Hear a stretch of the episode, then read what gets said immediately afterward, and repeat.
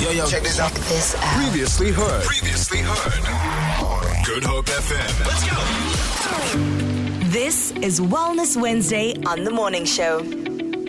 It is Wellness Wednesday, and today we are talking about anxiety in children and how it's rapidly climbing since the start of the COVID 19 pandemic. Now, according to recent studies that was conducted internationally, over 80,000 children have shown that depression and anxiety amongst children and young teenagers has increased by more than 25% since the start of the COVID 19 global pandemic, signaling a global health crisis in the youth.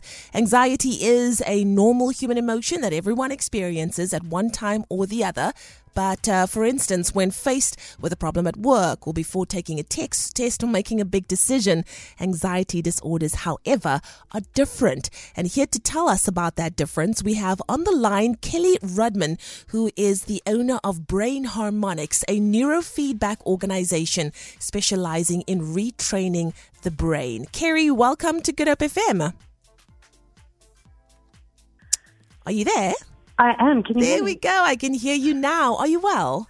Yes, thank you, Leigh-Anne. So good to to be on the show. So good to have you on the on the radio, Kerry. Um, now let's talk about these quite shocking statistics with regards to anxiety in children that is rapidly cl- climbing. Why do you think children are experiencing so much anxiety right now? Well, I think that children are a lot more perceptive than we give them credit for. Um, we've never lived through a pandemic, and there have been so many stresses and moments of panic through this. A lot of people have died. Sure. Children pick up on our emotions, and when we worry, they, they feel it. Um, they don't really know how to articulate it always or to uh, make sense of it, but they know that they don't feel safe because we don't. Yeah. Um, they were also distanced in lockdown from their families, from friends, and even then, when they did get to see their grandmoms or granddads, they weren't allowed to touch them or they had to wear a mask. So it's a different way of functioning in a world. Um, they've obviously adapted really well, but I think that the schooling system has ma- had a huge impact on it. Um, going back to school and wearing masks and having social distancing and not being able to really play. And then a lot of kids are now being homeschooled, so they're being separated still. They they don't have the interaction that they should have. I've actually got a client who told me her kids in preschool, and she told me that a lot of kids have speech defects because mm. teachers are wearing masks, so they can't see the teachers' mouths when they're trying to form words. So there's there's a lot of things that they have to get used to, which are not really normal. Mm-hmm. You, you mentioned a few things that parents are experiencing right now with regards to their children, but Kerry, how does anxiety manifest in children? So there are quite a few different ways, and a lot of the symptoms can apply to other things as well. Um, but it's everything to do with safety and feeling secure in the world. So they often need you with them all the time. If they're going to sleep, you have to be there to tuck them in. They'll come back out of the room multiple times. If they're playing or going to the loo, they need to know you're there. They get nervous to engage with others. Sometimes they stutter to get words out. Um, they'll often cry or have outbursts if they're really feeling insecure. They have stomach aches, difficulty falling asleep or staying asleep. They might wake up a few times, which means the quality of their sleep is not good. Um, often they'll have bad dreams as well. And then eating patterns, they can overeat because it's comfort or not eat enough. Um, they get irritable, angry, fidgety, um, and they often go to the toilet more than they should. So, you're the owner of Brain Harmonics, which is a neurofeedback organization that specializes in retraining the brain. From your experience, what is happening in a child's brain when they experience anxiety?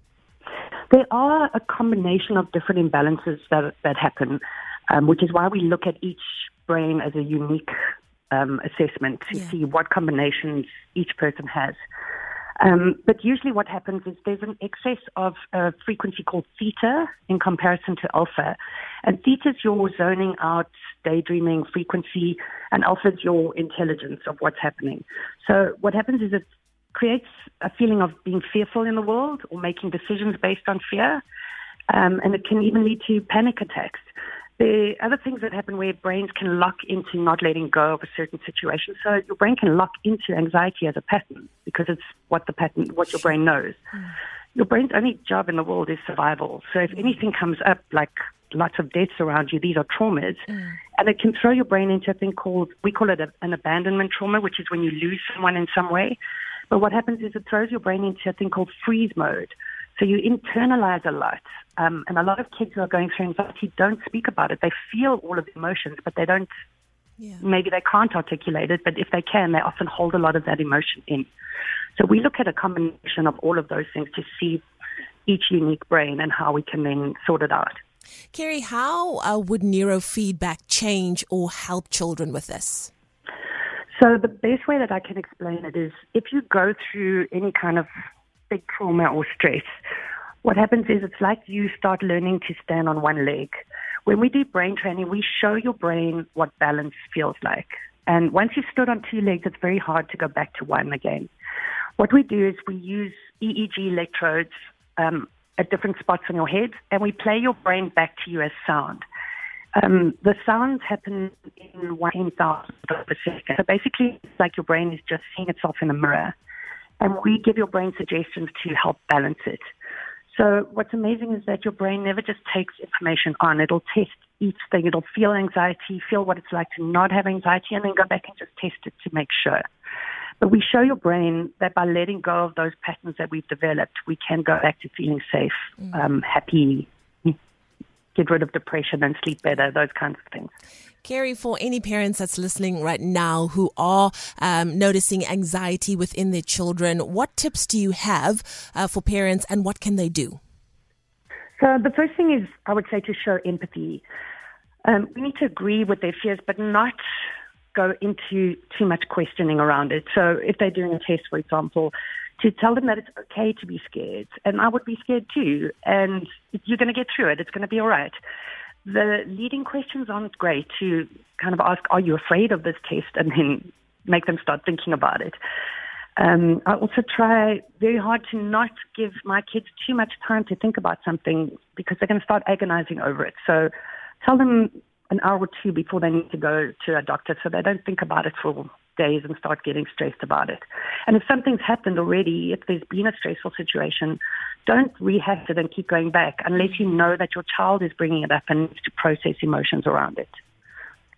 Beautiful stuff. Kelly, thank you so much for joining us right now. Such an important topic, uh, and one that I think we can definitely come back and delve into even more. Uh, like you said, uh, for any child that's ever lived through a pandemic, it is a different kind of pressure and uh, a very uncertain world that they are growing up in. So we do appreciate your time, and hopefully oh, we can chat to you again very soon.